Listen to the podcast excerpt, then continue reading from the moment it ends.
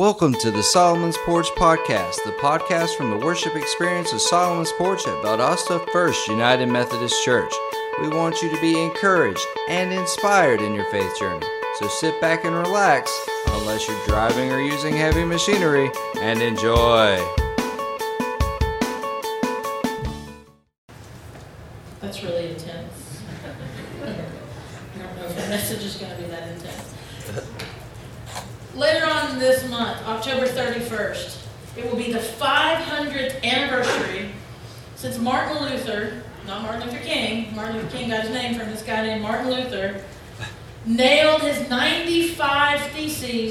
Church doors in Wittenberg, Germany. Anyone ever had to write a dissertation or you know present like for your masters or something? 95 theses he, he submitted and, and wrote. And, and why did he nail it to the door? What's the significance? Well, they didn't have Facebook then. They didn't have TV crews to come out and do like a you know on location shot. There was asked if anyone would like to debate what he had put up on the door, or if they would, if they couldn't show up for debate, they could reply also, I guess, by nailing up their response. But he was asking people to let's come and debate this because he presented. He was a Catholic priest.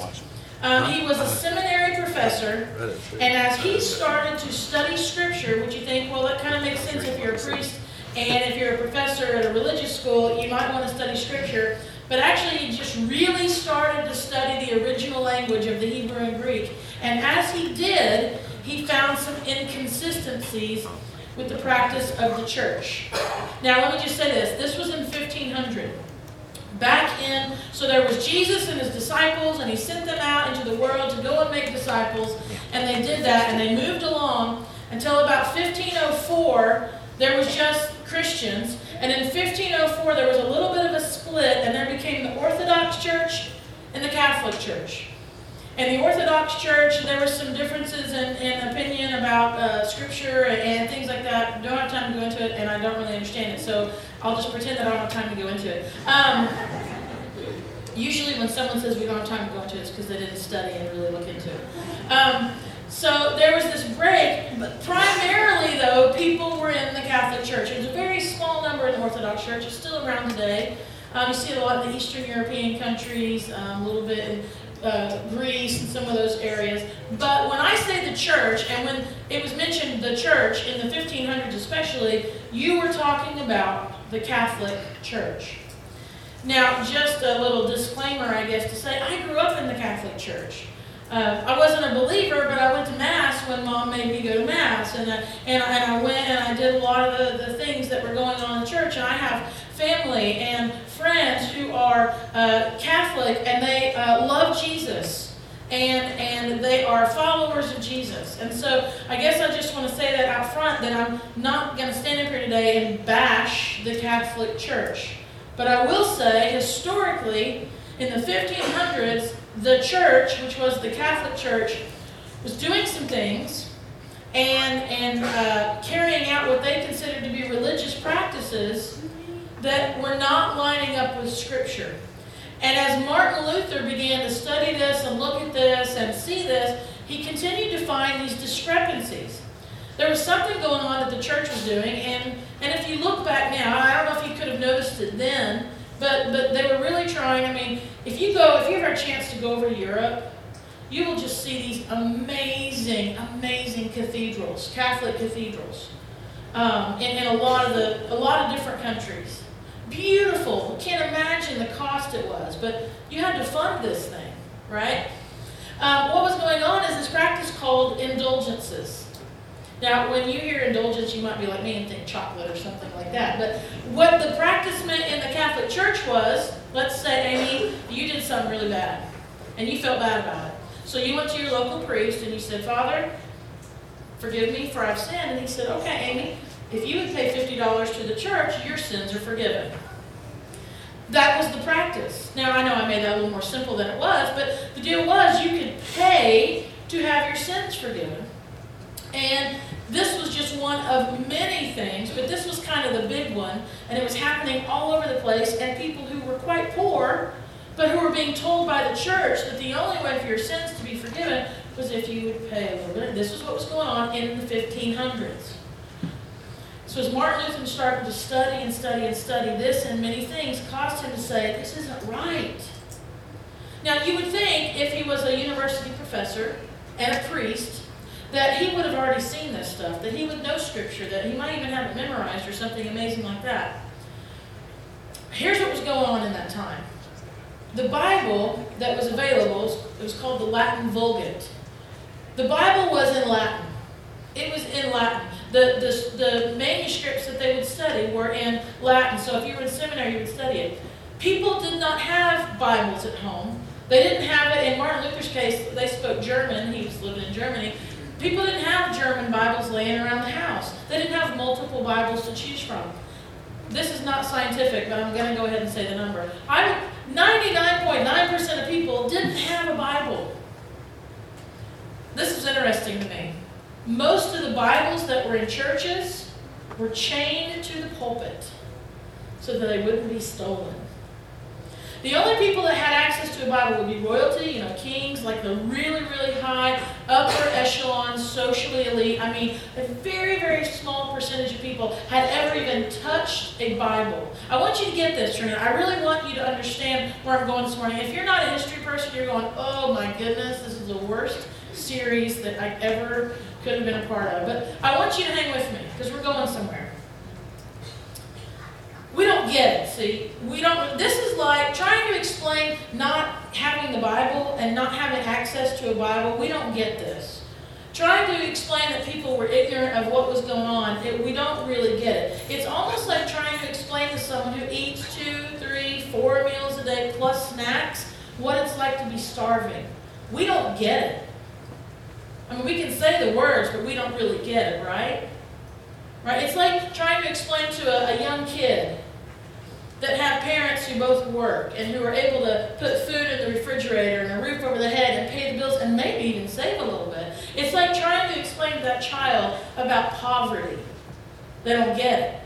So, so when we are here, we are 500 years later talking about not having a Bible and not knowing what's in the Bible and not being able to cross cross reference what's in the Bible and not being able to read a commentary in, in the Bible, we don't get it. In 1517, when babies were born, they didn't get a little My First Bible with a cute little cartoon of white Jesus and, and him talking to the wee little man up in the tree. They didn't get that. They, there was no access to Bibles. And I, I just really want that to sink in a little bit because what Martin Luther did was absolutely revolutionary. But I would say, besides Jesus coming on the scene and doing what he did and setting people out, and then the Holy Spirit coming, and then we read about in Acts chapter 2, and really inspiring and, and giving power to the church. Besides those events, I think Martin Luther is just about the most revolutionary thing that's happened in the church. You might not know this, but if you're not part of the Catholic Church, you're, you're put in, and you're a follower of Jesus, you're in another category called Protestants. and we get that name from the word protest. And we call that because Martin Luther nailed his 95 Theses to the church doors because he said, I'm in protest to what has been going on. The church was requiring these indulgences. They were requiring all these many steps and processes that cost money for you in order for you to have salvation and things you had to continue to do for the rest of your life very much like what you might find if you were to read in the Old Testament, but what was going on uh, in, the, in the Jewish faith um, with the sacrifices and those kinds of things. They weren't saying you got do sacrifices in the church in those early days, but it's very similar that you got to keep on to earn your salvation. And so when Martin Luther nailed those things to the, the church door, he the, we're not this isn't a 95 week series by the way. Um, he kind of covered five areas that we're going to look at over the next five weeks. And we're doing this in all, all four of our services. Today we're going to talk about Scripture. What Martin Luther said was, it is Scripture alone. He used the term sola scriptura, and it means that Scripture is the sole authority. There is nothing above Scripture. There's nothing that can be above that. It is primary. And that everything else should fall under that. The problem was is and this is going to be a really crazy example, but let's say the church told you at a Mass on a Sunday, starting tomorrow, You must all wear blue. Mondays are blue Mondays. You got to wear blue.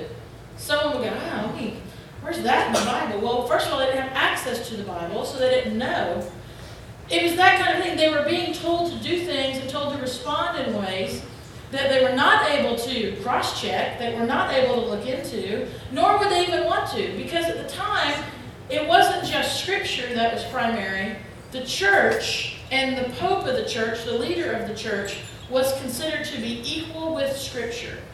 The Pope was viewed as infallible, meaning he could not sin, that he was sinless and the uh, Christ's representative on earth. And so, if the church said one thing, but you couldn't find it in Scripture, even if you tried, which you couldn't, um, it didn't matter. The church mattered just as much. And actually, after a while, it actually started to matter more. And this was the problem that Martin Luther had. So he protested Protestants. And he started this. Now, here was the thing that was going on with the, with I would call it illiteracy. Um, Not saying they couldn't read their common language, but everything was in Latin. The, the Bible was in Latin. The Mass was in Latin. Okay? And the songs they sang were in Latin. I mean, imagine if, now some of you in here would probably be okay, but for the majority of us, imagine if you came in here on Sunday and I did my sermon in Spanish. It would be short because it would basically be like Donde está el baño. That's pretty much, we would talk about the bathroom a lot. But let's say I was fluent in Spanish, and so you came in here on a Sunday, and suddenly I'm doing my sermon in Spanish, and suddenly Justin and the crew are doing everything in Spanish, and the lyrics on the screen were in Spanish, and the scripture we looked at was in Spanish. Some of you would be able to pick out a few key words, right? A couple of nouns, a couple of verbs here and there. But do you know how much we would miss? How much would we miss if this was going to be the new norm? This is what was happening in, in the masses. Now, if you go long enough, you start to you start to know a couple of words. You start to pick out a few. A few. You can maybe even pronounce them. Maybe you know you might know what they mean, but at least you're learning them. A lot of repetition, a lot of repeated things. You might start to learn it. But has anyone ever messed up song lyrics before? I mean, you've heard a song for like forever, but you don't. You, the song, the, the lyrics, you end up you find out later with great shame that you had not been saying it right, or humor, whichever. Depends how sensitive you are, I guess. Did any of you know that God's name is Gene? Here's how we know. Hallelujah, hallelujah, hallelujah, hallelujah, praise Gene the Lord. Did you hear that? It's supposed to be praise Gene the Lord, praise Gene the Lord. That one called felt kind of flat. Thank you for the courtesy. Thank you for the courtesy. That, I didn't make that up, by the way. I'm quoting one of our young partners in ministry here, and I won't say his name. Um, I had permission from my daughter to tell this story when she was very, very little. Very little. She's six now, but when she was very little, God our Father, God our Father, we give thanks, we give thanks for our many blessings, for our many blessings. Ottoman, Ottoman. That one. God wants us to put our feet up. That one won't. That's how He blesses us. We mess up lyrics, don't we? Okay. How about this? Take a listen to this. Okay. Three, two, you got it. Yeah.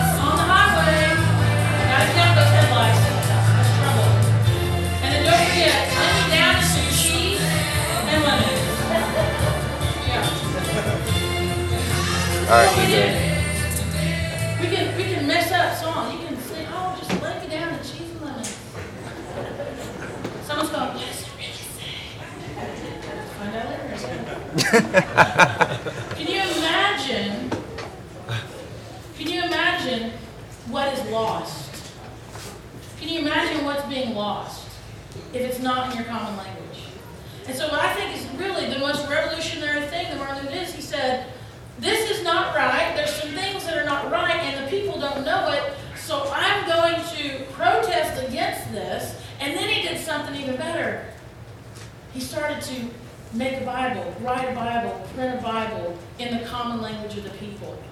And oh, it freaked the church out. I mean, they really thought that it was almost a sin to not, for the in the 1500s, that the common people, that it was dangerous for them to have the Word of God. You couldn't understand it. You would probably misinterpret it, interpret it, and so you just should not have it, which is why you had Bibles chained to pulpits.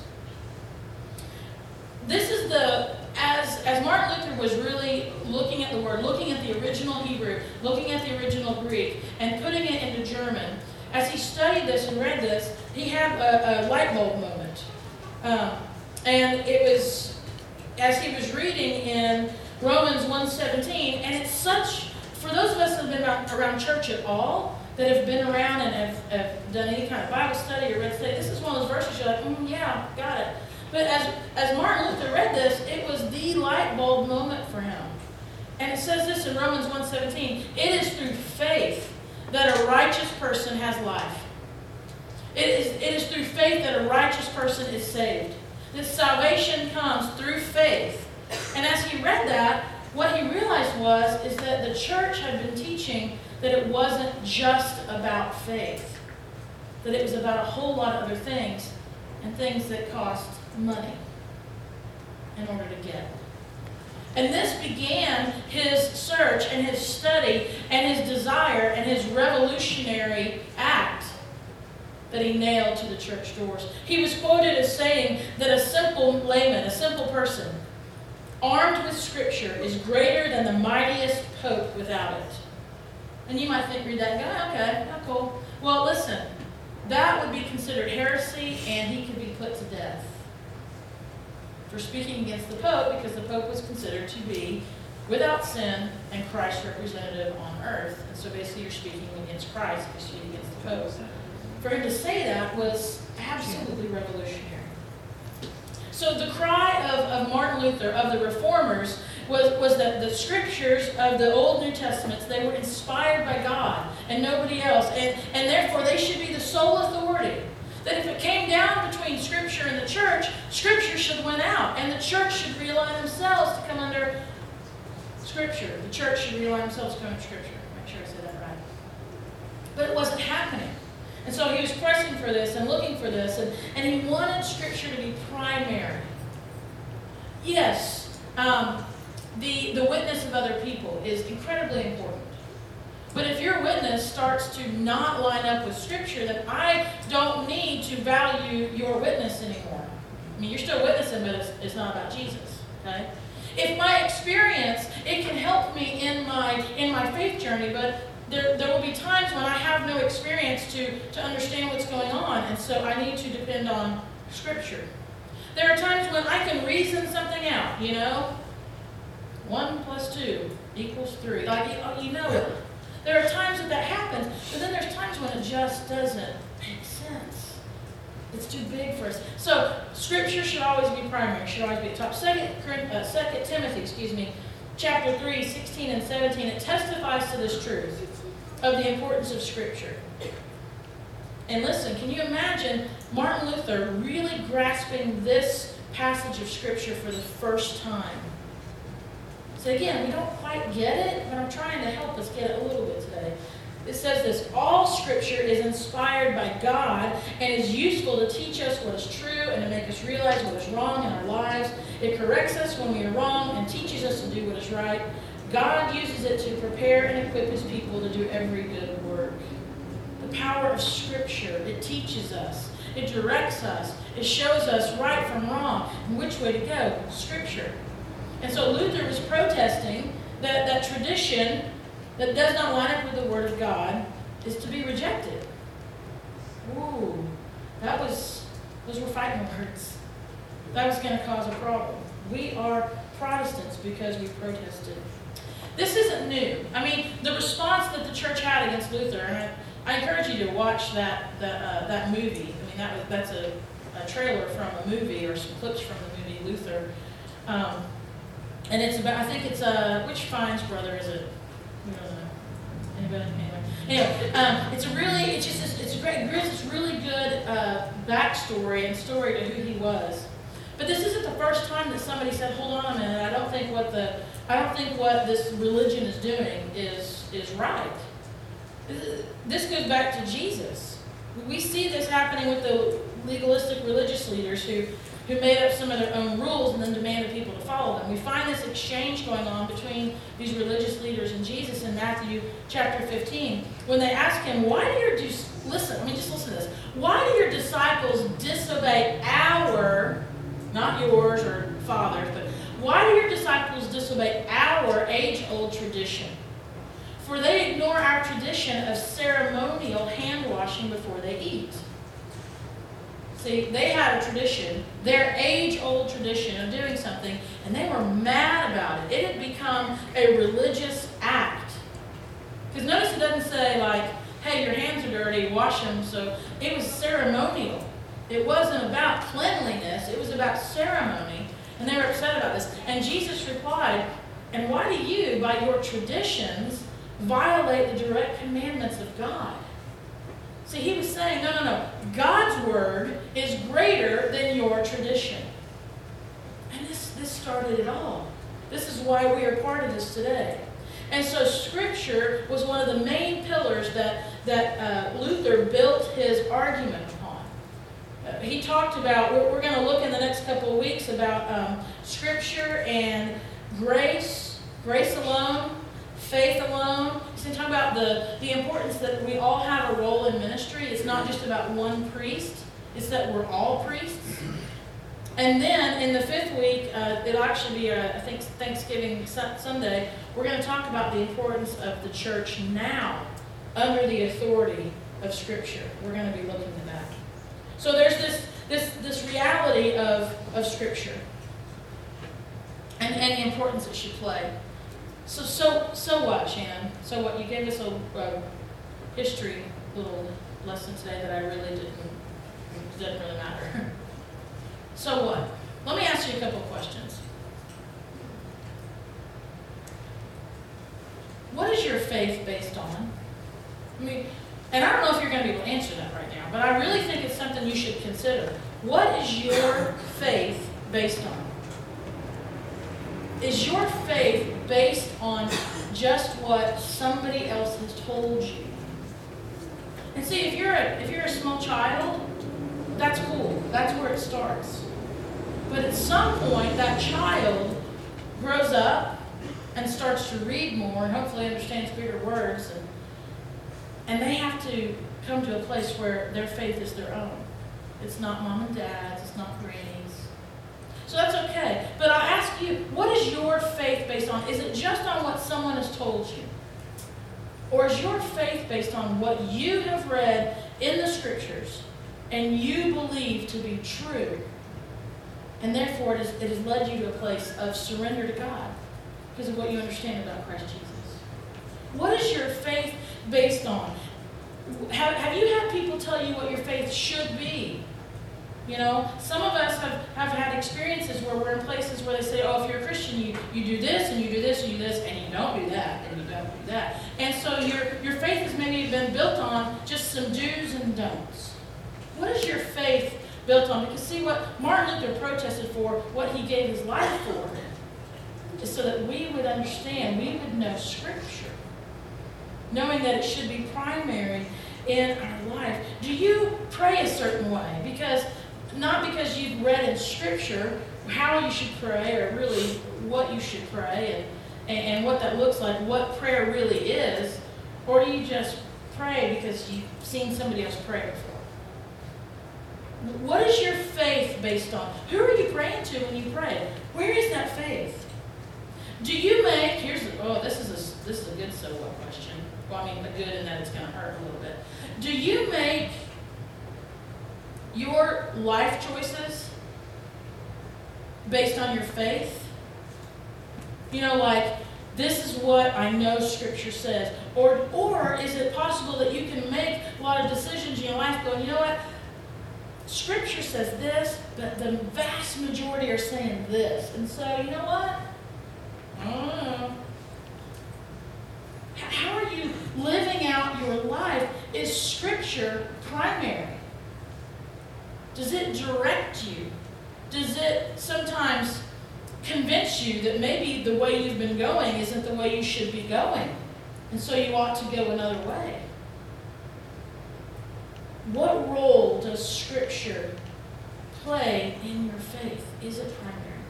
I want, to, I want to close telling you a story about Scripture. I actually shared it a few weeks ago as I was um, preaching over in the sanctuary, and we were we were in our series, and we were we were talking about the Word of God and, and everything that day. Um, prior to becoming, and some of you may have heard bits and pieces of this story before, but just hang with me. Prior to becoming a believer, I had met a, a friend of mine, and um, she was different than other friends I had because there was just something about her, about her faith, about her, her faith in Jesus. And um, then I got to know her parents.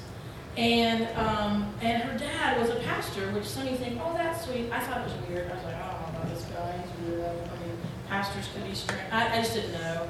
Um, and so, but then I got to spend time with them. I thought, wow, these are kind of like normal people. Who knew? And and so the more I spent with them, I was like, hmm, this. And we would have these conversations, and I would ask life questions, and what about this one? About, and they would respond and things, and they would come back to faith or or God's word or these things, and I'd be like, hmm, that's really great for you. That's awesome. I mean, I still wasn't moved for myself, but I was like, wow, you really believe this. I was very affected by that. And so I decided that I was going to go out and buy a Bible.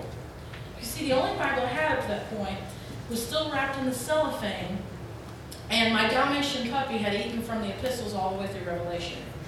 And so I knew I was probably going to need the whole the whole book if I really want to know what's going on. So I decided I was going to go run down to the store and get a Bible. Well, my sister was in high school at the time, seven years older than her, and she was having high school issues. And I thought, I'll get I'll get Bridget a Bible too. That'll, that'll be great. So go to the store to buy a Bible. And I, I'd always pass this like little Christian bookstore thing, and I'm thinking, run in, get a Bible, and move along. I walk in, and it is Bible Rama. It's Bibles. Now listen, I don't. I had one Bible, and it was just a white Bible. It was still in cellophane. It was like I mean, it was Bibles, all shapes of Bibles, all sizes of Bibles. There were different versions of Bibles. Did you know this? There were different, there were study Bibles, there were, I mean, it was Bibles. And I was a little taken aback. And this sweet man, probably a retiree, an older man, with like a little vest on, he comes over and he's like, Can I help you? And I'm like, No. And because I don't want like a Christiany guy to be talking to me in the Bible store. It's enough that I even showed up. So I'm going to find my own Bible. So I'm kind of looking around, and I realize I really don't even know where to begin. So I walk around the corner, and there's a little Bible man. He looks like he's, or you know, rearranging books, but he's probably just waiting for me to come back. So I come around the corner. I'm like, um, I don't even know if I called him sir. It was Oklahoma. We don't say sir. I said, can, can you help, please? And, and he said, sure. And I said, oh, I'm here to get a Bible for my sister, you know. And so, and he goes, oh, okay. And he takes me over. He's like, here's a life application, a teen life application Bible. And the top half is like scripture, and the bottom half is it explains, gives you some background. I was like, oh, that's really cool. So I get the Bible. And then I said, well, you know, while I'm here, I think I, I think I'm gonna get a Bible too. And he's like, oh, okay. Well, what kind of? I was like, hey, I don't really know. I said, this looks kind of cool. And he goes, well, come over here and he go around and like, this is also a life application Bible, and and, um, and he showed me and everything. And then he asked the strangest question that I, one of the strangest questions I've ever been asked. I like to read. I consider myself fairly decently well read, you know, a little above average on reading. And, and he asked this question, and he said, Now, when you take this home, where are you going to start? Well, based on experience and all the books I've read previously, you usually start at the beginning. And so I said, uh, at the beginning. And he goes, well, you know, it's sweet man, Bible vest on thing. He said, well, you know, most books you would do that. He said, but, and he opens it up and he goes, Luke was a doctor. And he knew a lot of details. And so he turns to Luke and says, read Luke first. He said, it's going to give you a really good understanding. Goes, and when you're done with Luke, and he flips the pages, he goes, John. He said, then when you get done with John, which is weird, read John again.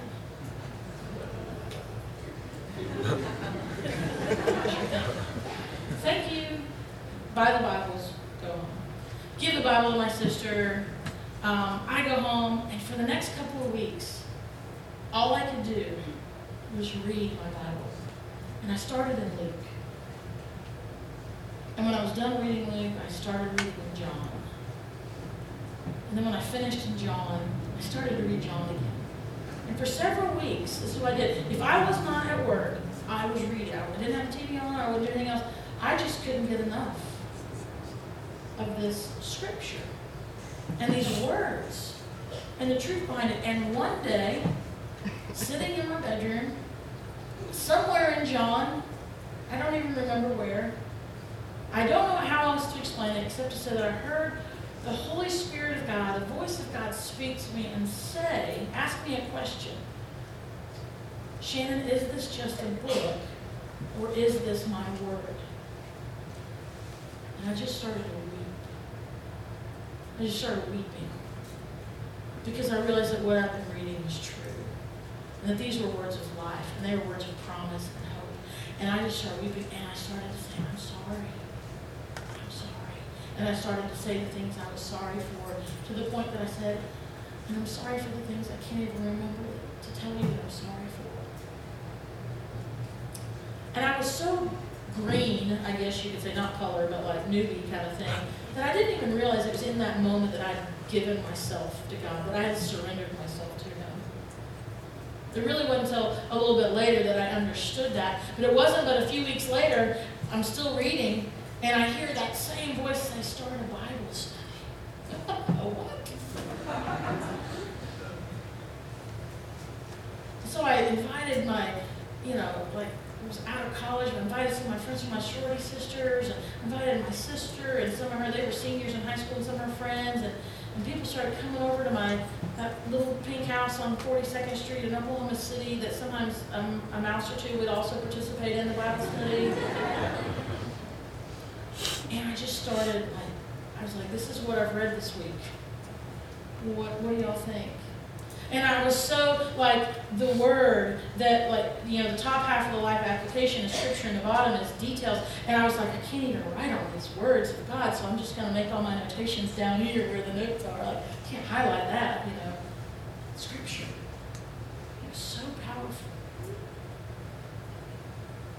That's what I I want us to get.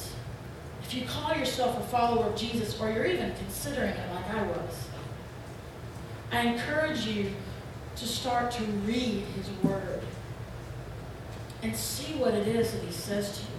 See what it is that He, how He directs you and how He speaks truth and life into you and into what's going on. And how He starts to give you answers. Maybe He even starts to make you ask questions that you hadn't asked before. See, Martin Luther nailed some documents to a church door saying, believe that Scripture is more important than anything that tradition or people could try to tell me. And so I'll say that to you today. Scripture is more important than me standing here telling you what Scripture says.